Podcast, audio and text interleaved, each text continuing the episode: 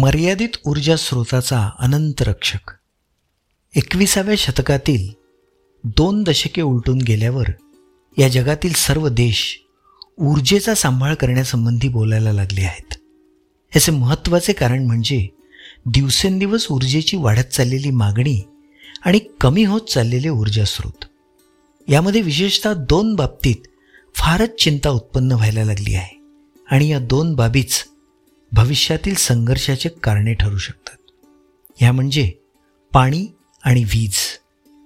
विजेच्या अभावी तर आता माणसाचे आयुष्य चालूच शकत नाही ही सिद्ध झालेली गोष्ट आहे.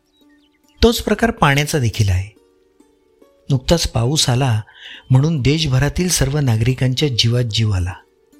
अन्यथा पाण्याशिवाय कसे होईल ही चिंता सर्वांना लागली होती. ह्याचे कारण म्हणजे जमिनीत असलेल्या पाण्याचा आपण सारे इतका उपसा करतो आहे की त्याची पातळी अतिशय कमी झाली असून येत्या काही वर्षात अनेक ठिकाणी पाण्याचे दुर्भिक्ष अनुभवायला मिळण्याची शक्यता निर्माण होणार आहे. हे सारे विचार आपल्यापैकी प्रत्येकाला पटत असले तरी अजाणतेपणी किंवा निष्काळजीपणे आपल्याकडून बरेच वेळा पाण्याचा व विजेचा अपव्यय होत राहतो. विशेषतः नळाद्वारे जे पाणी मोठ्या मेहनतीने व यंत्रणेद्वारे आपल्या घरापर्यंत पोचवले जाते त्या पाण्याचा अपव्यय. नळाच्या तोट्या सर्रास उघड्या ठेवून पाणी वाहून देऊन केला जातो. यासोबतच रस्त्यावरचे पथदिवे बंद करण्याचे विसरल्यामुळे सूर्यनारायणाच्या आगमनानंतरही ते सुरू राहतात व त्यामुळे विद्युत ऊर्जा मोठ्या प्रमाणात वाया जाते. समजा आपण सामाजिक दृष्टीने सजग असलो तर आपण जास्तीत जास्त काय करू शकतो? आपण आपल्या घराचा नळ बंद करू? किंवा शेजारी टाकी भरून वाहत असेल तर त्यांना नळ बंद करायला लावू. पथदिवे जर सुरू असतील तर संबंधित कर्मचारी मंडळींना फोन करू व त्यांचा फोन रिसिव्हर उचलून ठेवला असल्याने लागत नाही म्हणून त्यांच्या नावाने दोन शिव्या हसडून शांत बसू. परंतु याहीपेक्षा काहीतरी फार वेगळे अफलातून आणि गेली अनेक वर्ष सातत्याने करणारा एक कार्यकर्ता मला नव्याने कळला. मागच्या आठवड्यात मी यवतमाळ येथे व्याख्यान देण्याकरता गेलो असता मला माझ्या क्षेत्रात म्हणजे शैक्षणिक क्षेत्रात कार्य करणारा एक अफलातून माणूस कळला.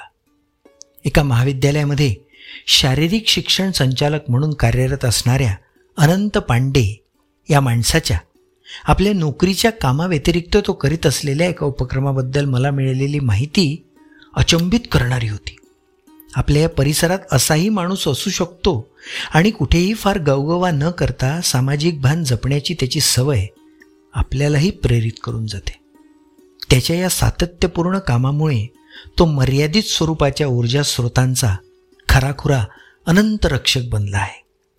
यवतमाळ येथे अनंत ज्या परिसरात राहतो त्या परिसरात भल्या पहाटे पाणीपुरवठा केला जातो. लोक अगदी साखर झोपेत असताना त्यावर पाणी फेरले जाते.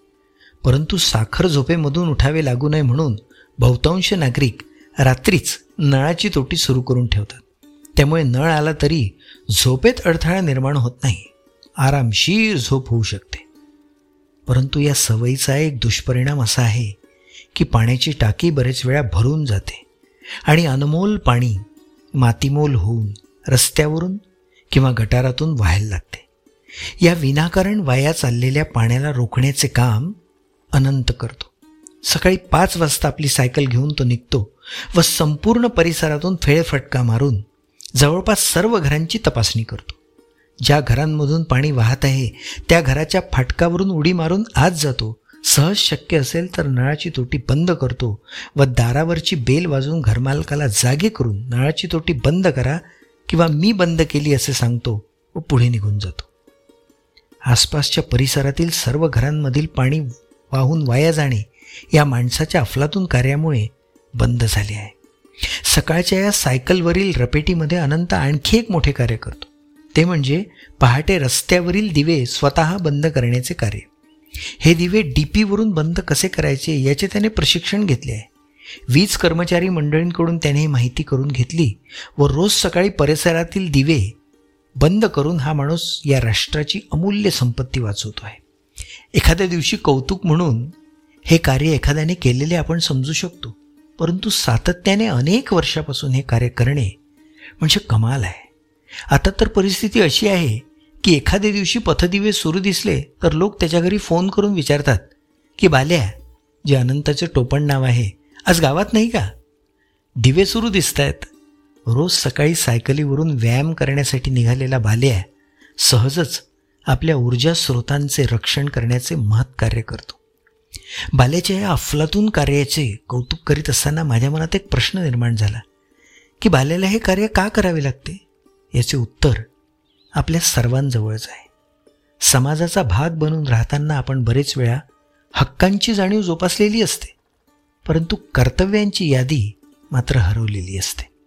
माझ्या हक्कांसाठी मी संपूर्णपणे जागरूक राहून देशाचा नागरिक असल्याचे भान जपतो. पण देशाबद्दलच्या कर्तव्यपूर्तीच्या वेळी मात्र मी माझ्या कुटुंबाच्या चौकोनाचाच भाग बनून राहतो. म्हणूनच आपले घर आपली गाडी चमकदार व आकर्षक ठेवणारा माणूस घराच्या बाहेर पडता क्षणी किंवा गाडीचे काच खाली करून रस्त्यावर पचापचा थुंकतो.